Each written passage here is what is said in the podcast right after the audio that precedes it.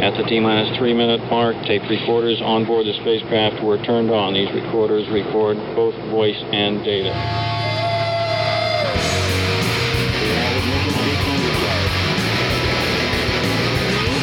Building up to 7.7 million pound lift thrust.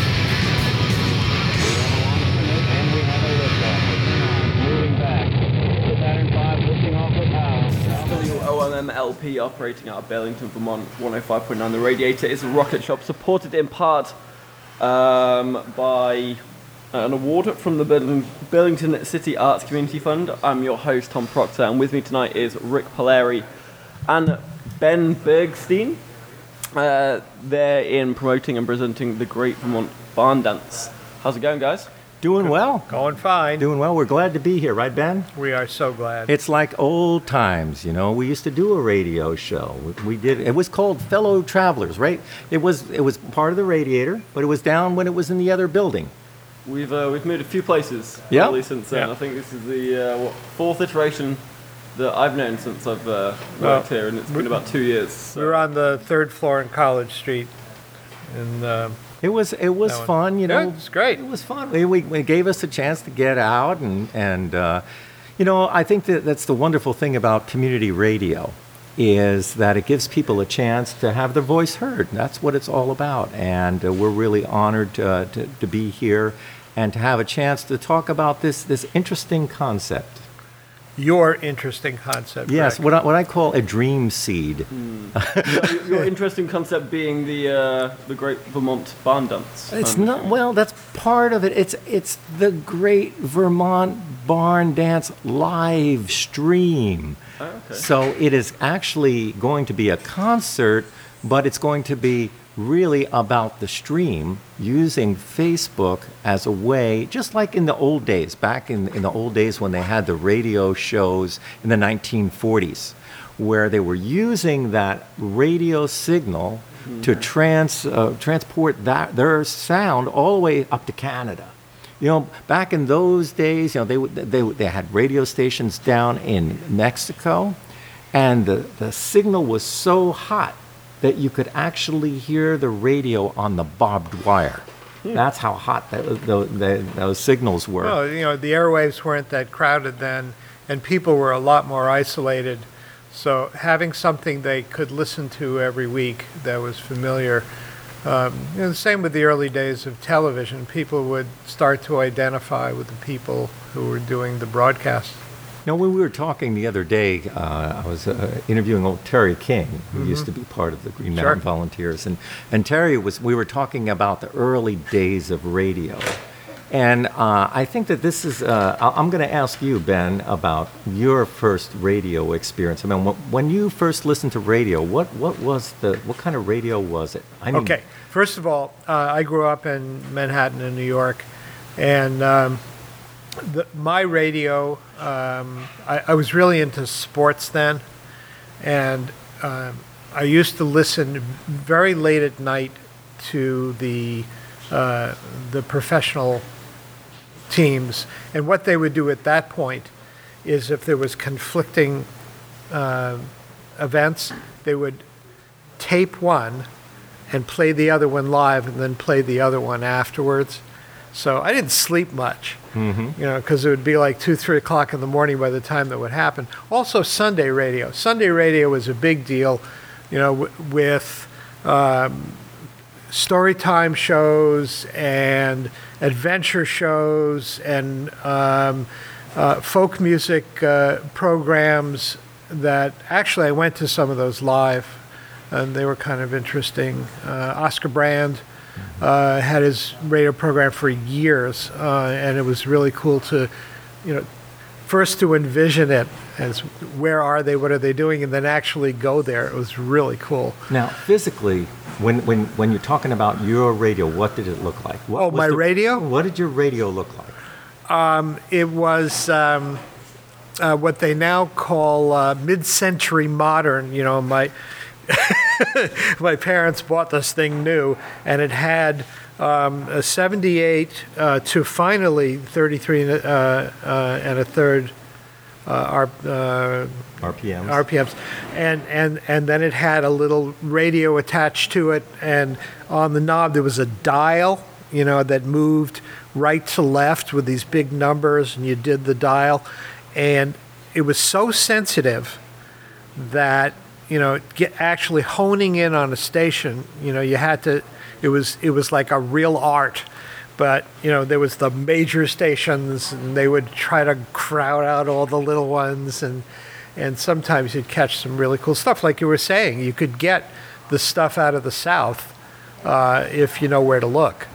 So yeah, So, um, talking of radio and observations and uh, and how it used to be viewed and listened to, how is that going to be replicated in the project that you are currently uh, creating? Well, I'm glad you asked because that's what, what this is kind of a retro thing because we are doing this with the, the technology of today, you know, on the Facebook live stream, but we are using uh, the old style microphone. I have a microphone from uh, Ear Trumpet Labs out of Portland, Oregon. And it is one of those, it, when you look at it, it looks like you're back in the 40s. And it's one of those uh, kind of uh, microphones that everyone will be able to be heard, but we're going to have to move in and move out. And uh, looks no- like a spider web a yeah, little bit. and Yeah. nobody's plugging in. Okay, this is it. When I was telling all the performers, I said, "Okay, you know, we're all playing together, and great, great, you know." And then they were talking about what they need. I said, "Nope." I said, "We're not doing that. We're we're all going to do it like an old-fashioned radio show from the 1940s." And you know, there were these barn dance shows. Uh, that they were the one, uh, the big barn dance show out in Chicago. Before, you know, that was the one that that Woody Guthrie used to listen to. Is that the one where uh, Elvis was first showcased? That was Louisiana Hayride. Oh, that was down in Shreveport, Louisiana. But this one, I don't know if Elvis was ever on the Great Barn Dance out of Chicago. I But, but they no had them all over the place, and uh, they were they were really popular in the in the 30s and the 40s. And um, I was thinking about it. I was performing down in Nashville, uh, and I went to um, a little uh, kind of live stream uh, radio uh, internet kind of thing called Viva Nash Vegas. And it was put on by uh, George Hamilton the Fifth, who recorded Abilene and uh, and Baby Ruth, right? A Rose and a Baby Ruth, and um, and his son, uh, and uh, I started thinking about that. I said, you know, we have a lot of great talent right here in Vermont. Why don't we try to do something like this? I mean, we, you know, we all have put on folk festivals. Ben puts on the uh, Vermont International Folk Festival, um, you know, and uh, you put on all different types of kind of, of more international programming. Yeah, we try to keep things local, though. We, you know, we've got a lot of emigres, and uh, they they've all brought their folk cultures with them, and you know they perform it for each other, but not for the general population. So this is a, a chance for everybody to see everyone else. But uh, Rik, the part that um, I know as part of your thinking is uh, you and I both have traveled a lot and performed a lot and made friends all over the world. And uh, your choosing the time to do this program was very clever because it allows your your constituency, which is worldwide at this point, to be able to find out your influences uh, because of the time of the broadcast. It's either in the morning or in the evening. It's in the middle of our day, uh, but it gives these people a chance to hear what where where you come from. and and, Yeah. and the wealth the wealth of music and and not just the music because you know that's why Ben you know is bringing the the uh, Green Mountain Volunteers and and uh, I don't know if you heard about that uh, so Ben why don't you just tell them a little bit about the Green Mountain Volunteers Oh my God. Okay. Back in the day, uh, before groups traveling um, for um, presentation was thought of by many people, um, we formed uh, a dance group doing traditional New England style dance, which obviously is heavily Western Europe influenced and French influ- French Canadian influenced, um, to places where American dance groups had not been, because in Europe and Asia and Africa, a lot of places, they have all these festivals, and it's usually surrounding countries that go to them. Uh, but Americans, uh, because there's no money in this, it's not a professional thing. Uh, Americans didn't think to travel this way. You know, Americans traveled by uh, going on tours presented by tour companies, or they went in the way popular the way popular to most Americans for a long time, and that is uh, as aggressors, you know, as military or as uh, in, industrial folks, but but not um, not to go to present uh, a culture. And population isn't quite as friendly when you're shooting at them. what? So the population you're visiting isn't quite as friendly when you're shooting at them. Certainly. Yeah, and, and we as individuals had gone um, to see these things, and we got our our influence for doing the kind of thing that we do here in the states, and also the way we presented our folklore. We saw festivals of this type in Western Europe and Eastern Europe, um, where local villages would present their folklore, uh, and that gave us the idea. Uh, I mean, why not? I mean, why not get a group together and represent America in a way that's different from the Hollywood model or the military or industrial model? You know, just folks. Uh, don't you yeah. think that was a, it was one of the great ways of, you know, the, being when you're you're doing this, you are unofficially an ambassador of our country. And that was a key point, too. We did not look for State Department approval. We did not ask for grants. We just pooled our money together and we did it pers- people to people, uh, which um, gave us a lot of freedom. Uh, you know, it, obviously it's more expensive that way for us, but uh, certainly a lot less restrictive. Out of curiosity, what year did this start? Uh, we started in 1978. Okay. And um, was it? You, you mentioned you, you, you were inspired when you went to Eastern Europe and you saw these cultural festivals. Did you travel yourself with the Green Mountain Volunteers, or did you invite people from other cultures to America to, to view American folk culture here? Both.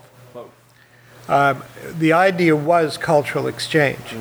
Uh, now, a lot of countries that we were introduced to, outside of the Western European ones, um, a lot of countries which are either referred to as third world countries or, at that point, communist countries, uh, were really into promoting their cultures so they would have local, regional, and national competitions um, and the winners of those things would receive stipends to then go abroad and represent their culture. So that was the kind of thing that we saw, and knowing full well that our approach was totally opposite, that we did not want anyone's approval. We were just people doing our culture in present day with, uh, with references, uh, physical references to the last century. So our, our costumes were older style, um, but even today, you can go to a contra and square dance in lots of places, and it's done in its modern, um, its modern uh, interpretation now. But um, we did enough research to find out from colonial era through the mid 1950s what this kind of thing looked like um, and represented it in that way to try to match the cultures we were meeting that were pretty much represented in the last hundred years or so uh, as well. Now, America is has been known for, for centuries as uh, this great melting pot of various different immig- immigrant uh, cultures that have all, all came over here to find the new world. Right. So, um, did you see quite a lot of the American cultural traditions that you brought to these um, uh, you brought to these events mirrored uh, by the other cultures and the other countries that you met? Because America does have that kind of big old melting pot. So I can imagine you, a lot of it was borrowed from the very people you were kind of. We are definitely derivative. yeah. And yes, we could see in the Western European cultures, in some of the children's games, even African stuff, but certainly, certainly you could see the influences everywhere, and so could they. And Yeah. that was kind of cool. Imagine. You know, yeah, and it also made it easier for them to understand what we were doing because they could say, you know, the Danes could see similar formations and even tunes slightly changed around as what happens over time. Um, and yeah, uh, those comparisons made it a lot more acceptable. Uh, it also made it easier for us to involve them, and which was part of our style, that we would do a show and then participation, and people would jump up to get involved, and it was very easy for them to do. Now, one of the reasons that uh, that I wanted Ben's group to be a part of this is that because it really is an anniversary year, Ah, yes. and there's going to be many events that are going to be taking place throughout the year, uh, where the group uh, will be getting together again to celebrate. Now, why is it important? I think is because it was able to get a lot of people a different uh, global awareness when they participated in uh, in the Green Mountain Volunteers. Uh, they learned not only about the other countries, but learned a lot about ourselves. Yeah, it was always interesting, particularly the people who were farmers here. Some of them never got out of their, their towns, and suddenly they're in Spain representing New England hmm. on TV. You know, it's like, whoa. So, yeah, we did get that kind of thing. We also had kids born into the group, literally born into the group, hmm. where the parents were involved. Mom had a child. The child ended up as a cradled child as part of a family on set hmm. And grew up in the group, and now here we are 40 years later, and those kids have kids. Mm-hmm. So it is kind of interesting in that respect. And, you know, in terms of, yeah, and we also had a children's group, a separate group, where we had middle school kids who, you know, their focus was themselves and their friends. And for them as well to go to all of these other places in the world and see, and they were concerned about going. And I said, I'll give you five minutes to find out that those kids are just like you. Mm-hmm. And they would. And they would just, you know, that kind of eye opener that sure, there are some cultural differences, but kids are kids and people are people. There are good ones, bad ones, you know, all different kinds. And the idea of idealizing any culture as being all good or all bad is nuts. Mm-hmm. And it's only through personal contact that that, that comes out. Um, and yeah, that was certainly a big thing with us. We we would have certain very few rules about engagement, um, but we had to. We didn't want anyone um, openly engaging in political discussion. That wasn't why we were there. You know, cultural discussion, yes. Personal lives, no problem. But taking a political stance in a foreign country, we didn't consider that our role. And it, you know, it really allowed people to relax. Um, you know, both ourselves and our guests and our hosts. Um, yeah. And I can imagine that. uh, So the uh, the Green Mountain Volunteers are going to be performing at the Great Great Vermont Barn Dance. That's right. Is there any other cultural delegations from around the world coming? No.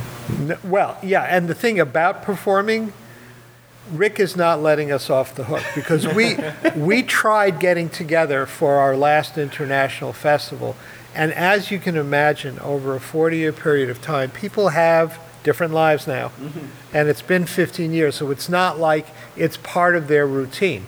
We could not get enough people, although there were probably 150, 200 people over the 40 years involved we couldn't get enough people to come together to practice and pull it off. So we put it off. But he wouldn't let us out of this one. And um, our one and only rehearsal is going to take place after 15 years since the newest members we're in the group, is going to be at 10 o'clock in the morning the day of the show. Oh, wow. And he, he was nice. He gave us an hour. so, you Well, know, there you go. Well, you know, I'll tell you, the thing about you know when I was kind of, I call this a, a, a kind of a um, a dream seed. You know, when I get an idea and I started kind of thinking about it, I wanted something that was going to uh, get people to interact with one another and also highlight uh, some people that uh, you don't hear enough about that you should. And that's the case with Chris Kleeman. Now, Chris Kleeman is one of the, we have a lot of fantastic guitar players, you know, here in Vermont. I mean, Paul Asbell. I mean, I could go on and on and on. They're just fantastic guitar players. A lot of them live in this area. Chris Kleeman lives, you know, down near Chester. So we don't get a chance to hear him. His first album was produced by B.B. King. Uh, it gives you an idea of how good he's been. And uh, he continues to be brilliant. And I said, you know, when I was thinking about this idea, I said, it's, it's for people like Chris Kleeman that I want to Sure. do this. Yeah. And uh, and then when the the idea started, you know, really percolating, it was okay. Let's see what else we can do. Other people that we could get involved in this. And one of our uh, great uh, kind of authors that is local, you hear him a lot on uh, on VPR doing commentaries, uh, is Bill Schubart. It's interesting that I also was working with Bill. Uh, we put together a, uh, a special concert where we were, you might have read about it in, in seven days, where we're taking Utah Phillips flanger car and we moved it from here in Vermont out to Weed, California. And it's there now. Folks, so anybody who went there to that concert, you would be so happy to know that Duncan Phillips, his brother uh, Brendan Phillips, who are Utah Phillips' sons, uh, they did it. They pulled it off. They made it happen. And when- people were, you know, thinking about how are you going to get this, you know, hundred-year-old flanger car like a caboose across the country? How are you going to do that? Well, they put it on two trucks. That's how they did it. And the two trucks drove all the way out to Weed, California, near Mount Shasta, and that's where that caboose is sitting.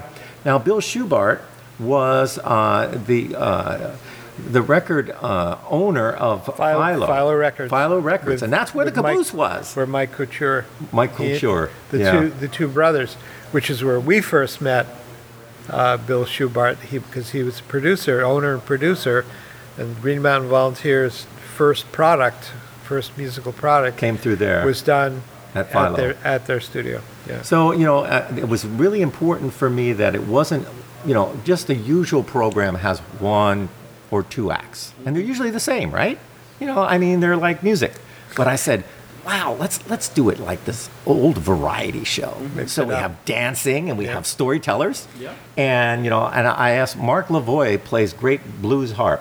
And uh, I was thinking about, you know, one of the first Grand Ole Opry shows, uh, they had a harmonica player on there. Uh, and I said, you know, uh, it just seemed like a kind of a fitting thing because this is this is what we're we're kind of trying to recreate this feeling, this old feeling, and so it's going to be live as it's happening. There's not going to be any editing. There's not going to be you know any turning around. Once we start streaming, it goes out. and a live audience. And a live audience. Yeah. Know, we'll, we'll have probably, I don't know, somewhere 30 or 50 I got some people. people coming. Yeah, there are Yeah. probably about 50 people all sitting in there watching this and realizing that we are trying to push the envelope a little bit.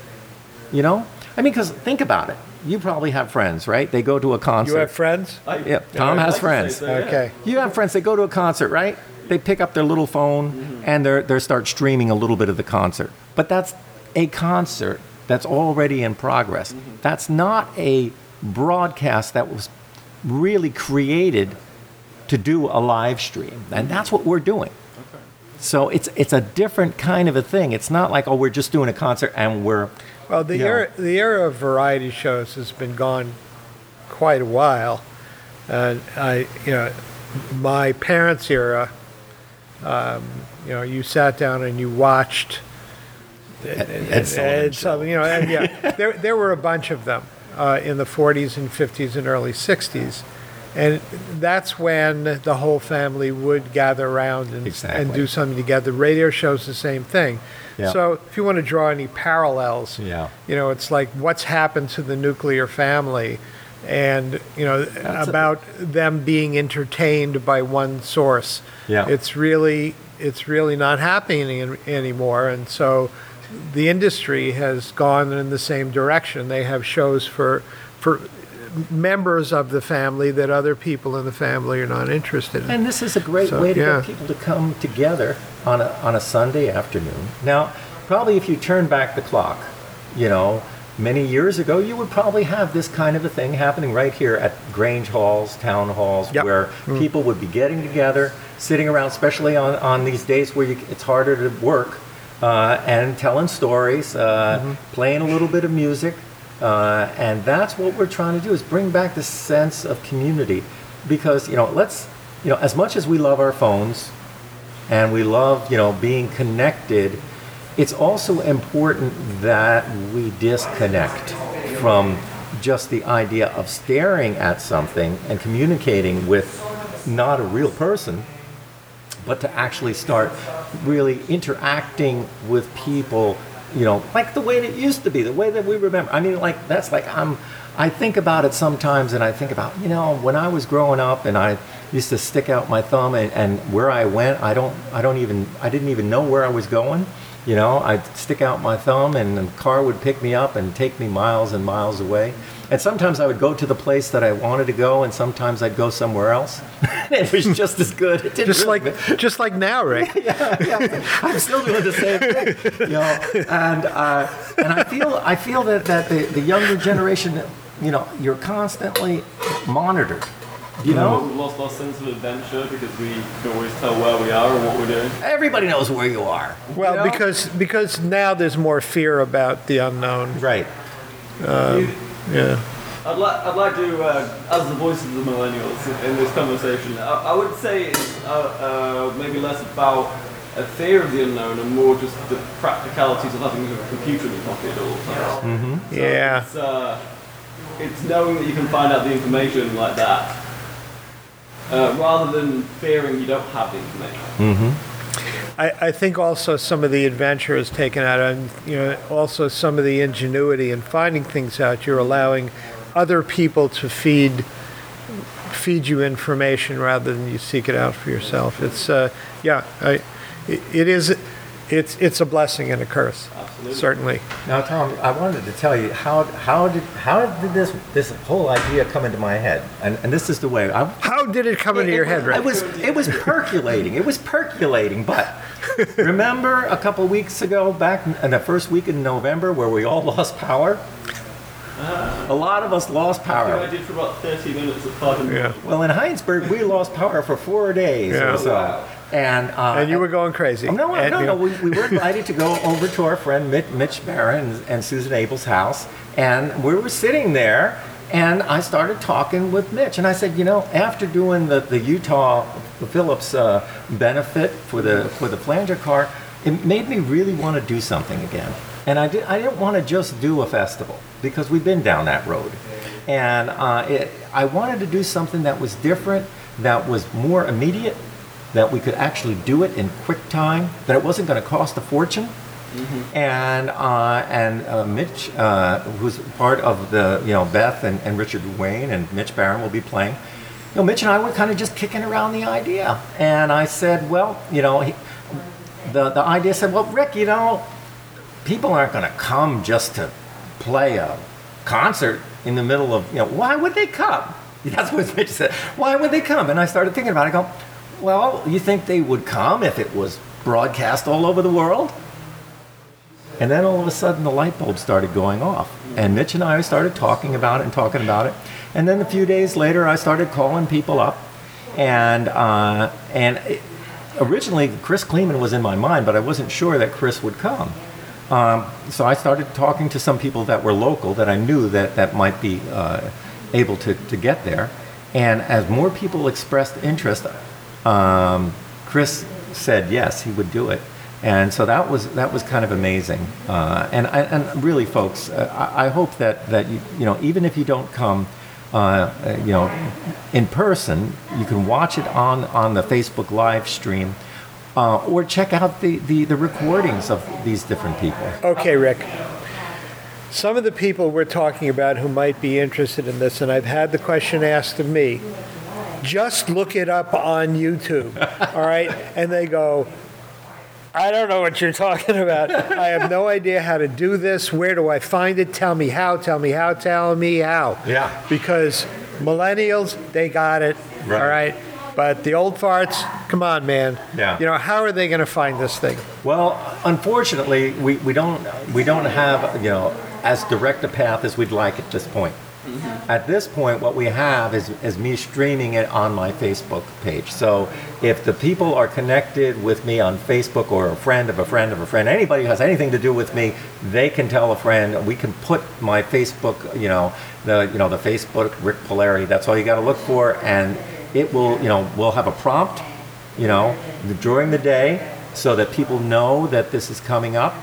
And I have interest from people all over the world at this point. Uh, we have people in Israel and people uh, over in, England and Scotland, and we have people in uh, over in Jerusalem, uh, people in Australia. They've all expressed interest that they're they're waiting to see. They're waiting. What can we do here in Vermont? And that's the other thing. It's it's about like you know giving them a taste of a, a place that maybe nobody has been to. Sure. You know. And and with that, I'll sing a song. Wait, wait, we'll- we'll Ricky. Ricky, wait, wait, wait. No, no. Go ahead. What if you don't have Facebook?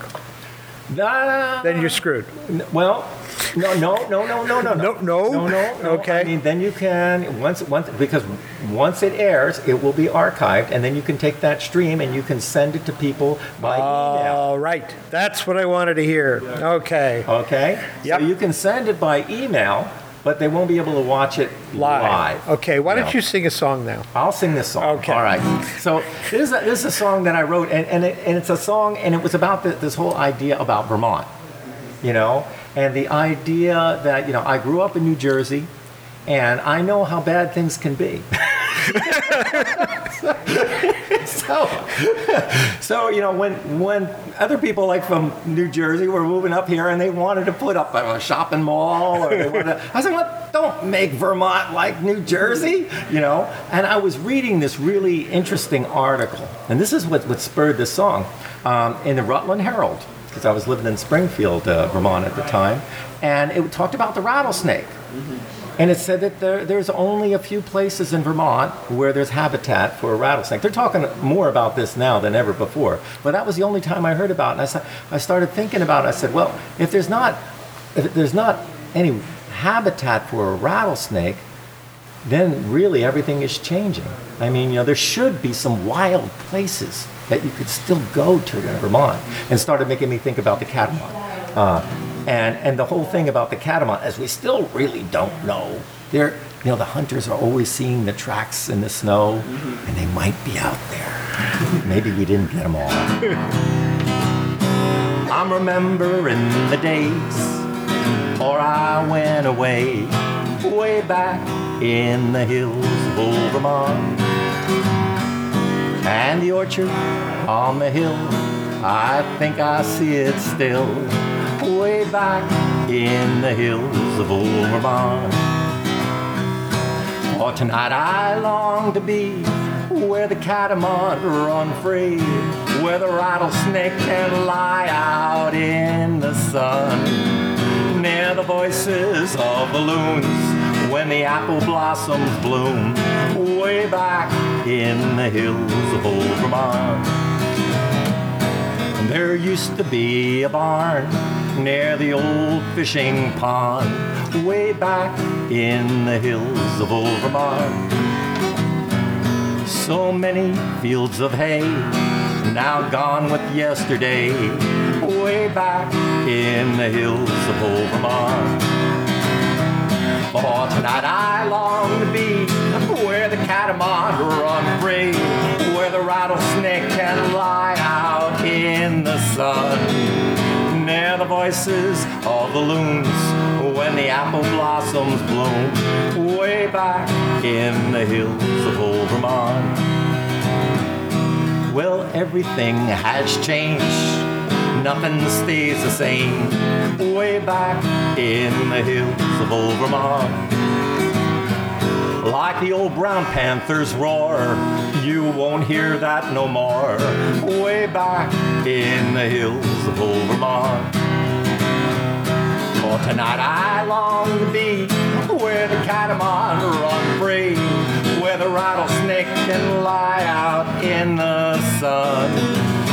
Hear the voices of the loons when the apple blossoms bloom, way back in the hills of old Vermont. But when the rains came down and flooded many towns, way back in the hills of old Vermont, all the neighbors lent a hand for the loving of the land, way back in the hills of old Vermont. For tonight I long to be where the catamount run free, where the rattlesnake can lie out in the sun. Near the voices of the loons when the apple blossoms bloom, way back in the hills of old Vermont. Yeah. Now, you know, one of the things that, one of the dancers that you're going to have is a great singer, Deb Flanders. Talk about somebody who loves to sing songs about Vermont. Well, you know why? Of course. Of course, because her aunt was the quintessential collector of traditional songs in this area for many years. And uh, Helen Hartness Flanders. yeah, and she and uh, Deb decided she wanted to um, uh, activate the collection and put out has put out a couple of recordings now uh, based on her her aunt's songs. Um, actually, you know the the CD that we put together uh, called the Vermont Sampler has her singing a few of them Yeah. as well. And I'm sure, you know, as Yeah. the year goes on, there's going to be chances for uh, that kind of thing to, to happen again. You know, I, I'm, I'm really looking forward to this, this kind of thing, uh, you know, doing the, this great Vermont barn dance stream because I, I think that it's going to be interesting for these different folks, uh, you know, people in, in Jerusalem, people over in Australia, you know, to see what we're like here in Vermont. And I think that it, it's, we're going to, you know, send out a little bit of a signal. And this is what we were talking about earlier about the Green Mountain Volunteers. You know, it's really easy for us to hate people when we don't know them, when they don't have a name, when they don't have a face. All they have is, you know, a, A, st- a stereotype. Right. Yeah. You know, but you know, once you get to know people, then everything changes. Well, I, I didn't think I liked those people, but boy, But s- that one. that one I really like. that one's different. There's another one and another one, and this is how we Yeah. change. We can change a little piece of the world. One of the great mentors that I had in my life that taught me so much was Pete Seeger. And Pete used to say, We musicians can teach the politicians that not everyone has to sing the melody. That, that's a good Pete. And, and it's true. It's, it's like, you know, we always don't have to do the lead. We can sing the harmony. We can be in the background. We can work together. People are always thinking about, you know, you if you spend too much time on social media, you go crazy because, you know, everybody is, is, is hiding behind the wall of anonymity about, you know, hiding of who they are and they're posting terrible things. And, you know, I truly believe, I truly believe that most of the people in this country are not like that. So I, yeah, I really want to believe that. is this your method of getting people outside their uh, kind of standardized bubble? That's right. Um, Yeah. It's one of the ways. One of the ways that we, we artists, you know, uh, have been, been doing this for so many years, is trying to, uh, you know, create opportunities for dialogue. And we don't, we don't always have to agree with one another. I mean, I have a lot of friends down south that if we were talking politics, we, we wouldn't stay in the same room. But, you know, we can pick up a guitar, a fiddle, and a banjo, and we can sit there and we can smile and we can laugh. And that's the first step. That's the first step. That's how we start the change. Ricky, I wanted to talk to you about the future of this program. Um, I know it, you know, the first ones, it's like having a baby. Not that I know what it's like having a baby, but uh, the idea of doing the first one when you're having to having to think about all the details and um, so okay so the first one's over uh, then what Well, I think what we do is we sit down and we talk. I think that all the people that are interested will sit down and talk and we'll say, what did we do right? What things can we learn? And then we do another one. And, uh, and then uh, we'll invite different people so that the family grows. In other words, like some of the people who are coming are a lot, a lot of the people, uh, in- fact, are, are well known performers that'll be sitting in our studio audience because they couldn't get on this time, but they're hoping to get on next time. Yeah, And good. that's cool. That's cool. That's what we need. We need that support. You know from the Vermont International Festival that without people coming to the events year after year, supporting the events, they die. They die. It's mm. sad. I mean, we all love the, the Champlain Valley Folk Festival. We all wanted it to succeed. We all worked hard. I was on the board of directors, so many of us, you know, but people did not come out and it's too small it. family And so the other idea why do a live stream? People don't want to go anywhere. They don't want to go anywhere. They want to sit, sit there and look at their phones and they want to look at their tablets. So let's bring the show. let's to give them something to look at Let's give them something to look at. Right. You know, instead of just looking at your phone, let's give them something really that is hopefully uh, something that is fun, uh, educational, and enlightening, uh, all in one. So you're coming to your audience rather than expecting your audience to come to you. And that's the advantage of today's technology, that you, you can do that. Right. And that's, in, in a way, that that's exactly what happened 70 years ago in the 1940s when people were listening to radio shows Yeah. on barbed wire. yeah. That's right. That's right. The, Yeah. the show was coming to them as getting up to Chicago was a, a lot more of a pain those days than That's right. previously And, and, it is today. and can you imagine that? You know, here you are, a young, you know, a young person. Like I, for me, I remember listening to FM, WNEW FM out of New York City. Yeah, and I remember listening to AM radio, you know, with Harry Harrison in the morning, and and you know, this was your link to the outside world. I think the, the thing that really touched it best for me was when that movie came out, that American Graffiti, of how, you know, music and, and the radio and how it was all linked to growing up. And I think that, you know, for me, listening to the radio at night, uh, you know, especially on the FM, see, the FM is where you would hear The cool the stuff. cool stuff. Yeah. It wasn't on the AM radio. You would listen to the FM, the lower end of the Yeah. FM, and that's where you would hear all the music that they normally didn't play. And you know, so now we have YouTube. Now we have all of these people having a chance to be heard, but it's almost like too much mm-hmm. because we can't keep up with it all.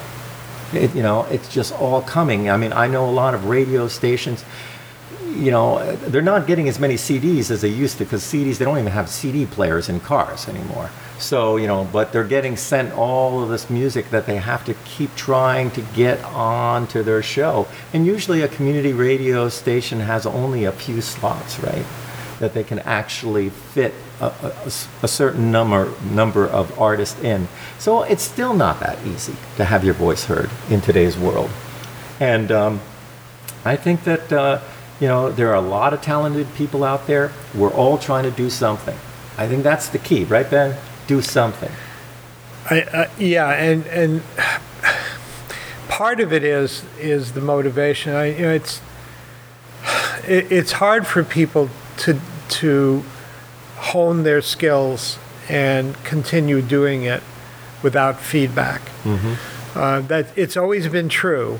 Um, it's just you know we we have one very successful ongoing full blown coffee house in in Burlington at this point. I mean, there was another, which hopefully will, you know, they'll build uh, an entire building around a 242 Main. But, you know, the, if you don't have a place like Radio Bean, like that, um, and, you know, Arts is still bringing people in from elsewhere. I, you know, there's got to be places around that can afford to do it with audiences that will come and allow people to make mistakes, get feedback, come back again. It's not about the money so much as it is is about just getting yourself out there and taking the risk. You got to have places to do that. That's what, you know, the Burlington Coffee House was, you know, Rachel Bissex and, Yeah, and- and that's Jeff another Miller. one. Yeah. Uh, they were doing it out of love. I mean, all of this stuff is out of love. I mean, that's what we're all trying to do is like, okay, you know, you're doing your art and you're saying, boy, you know, I wish there were more places that we could do this. Instead of sitting around and thinking about, I wish there were more places to do it, let's try to find some, start one up, even if it's in your living room. Well, Invite Ricky, a few friends over. okay, you know, it's still what you said in the first place about people getting off their ass Mm-hmm. and coming out. Because, as you know, I run the North End Studios, and we have tried coffee houses, we have tried open mics, we've tried everything. It costs nothing. We pay them, you know, I don't, you know, anything and everything. And do they show up? No, they don't. Well, we do have places like, again, in defense of millennials and people getting off, off their asses. We do have uh, we do have places like Radio Bean that has like five six acts per day. We've got places like Yeah. Nectar's that have about three acts a night. We have. Uh, you know, umpteen number of Some. festivals that Yeah. happen in the Yeah. summer, Right. and, and so on and so forth. Why, why in particular do coffee houses need to? What what space are coffee houses uh, occupying that isn't Okay. currently being occupied by the other venues? A place like Radio Bean, you, that's not in the same category as some of the other things. You you can get a spot in Radio Bean to try your thing, mm-hmm. and it holds comfortably 35 people. You know, a full house there, if you're good with that full house of 35 people, you'll know it. Mm-hmm. Okay, they'll they'll actually pay attention. then stop running in and out of the door. You know, it's not so much about getting drunk and hooking up in a place like that. Uh, festival, it's a whole different thing. Festivals cost a lot of money, and there's a ton of headliners that are not local, or they were local and then they've made it. And yeah, they allow a few people uh, at some point, you know, the, the kind of like the, the upper tier of the new people get to do the festivals. So the real grassrooty stuff, they used to, you know, I grew up in Manhattan near the village. Tons of places for people to fall on their faces, hmm. night after night, day after day, tons of them, you know, and you got to, you know, th- yes, there are a lot of bands and a lot of musicians in Burlington who are playing for their friends in their house mm-hmm. and occasionally getting out there. There's got to, you know, um, I, um, I train performers as well. And getting them to that first place, we recently got somebody who's now playing at the comedy club. And I swear, it was a year of pulling teeth just to get that guy. He's, he's Somali, you know, so he's talking about the ethnic experience, the immigrant experience of coming to America. It's hysterical. But, you know, here he is in North End Studio A telling it to me. It's like, okay, we got it, Abu. Now what? Okay, luckily the Off Center does their, um, their Fringe Fest. Okay, so we got him a slot at the Fringe Fest. Boom. That's what did it. Okay, so it's the little places like that you know, where credentials are, you're going to get up there and make an ass of yourself, and you better not not show up. Mm-hmm. Okay? You start with that kind of thing. They take that first step. They get the taste of an audience, and they either love it or they hate it. Okay? But it's not. I got a three-day festival, and I've put out a hundred thousand bucks, and you better produce some money for me, buddy. You know, it's a, it's a totally different psychology. So you've got to have that beginners, beginners, you know, yeah, you're going to get one out of a hundred that's any good at all. But you got to have a place for that hundred. And you got to have people who are willing to spend their time with those people, being honest with them, nurturing them, that that's got to happen.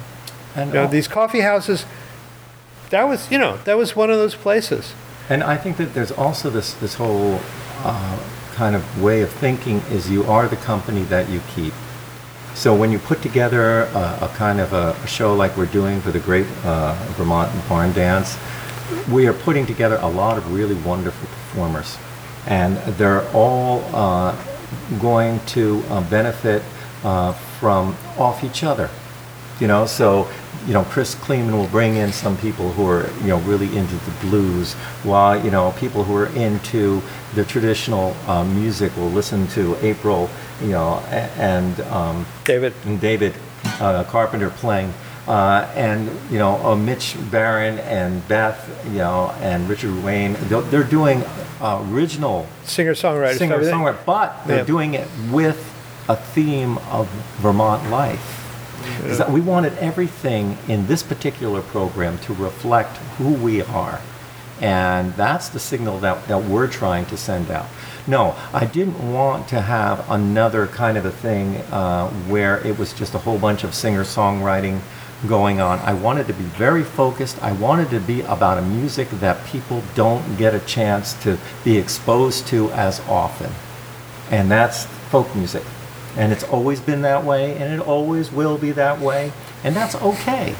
But we need to have at least an opening now and then to feel good about who we are and and to be able to say yeah i play this music and it's really kind of cool you know? And all these other people are enjoying it. And uh, yeah there's a lot of gray hairs out there like you know like us. But uh, but there's also a lot of young people, a lot of young people across this country who love acoustic music, who love the five-string banjo and the fiddle playing. And the, the cool thing is that they they've been able to take the best of the technology of the YouTube videos and really not only learn from the old masters because there's you know YouTube videos of them, but also the young masters that are out there. So they are learning at an incredible pace compared to you know in the old days you had to hunt somebody down, you know, and you had to try to sit with them and see if you could learn that song. And if you were in Poland and you were trying to play the Polish bagpipes, you had to drink a lot of vodka. That's not so bad.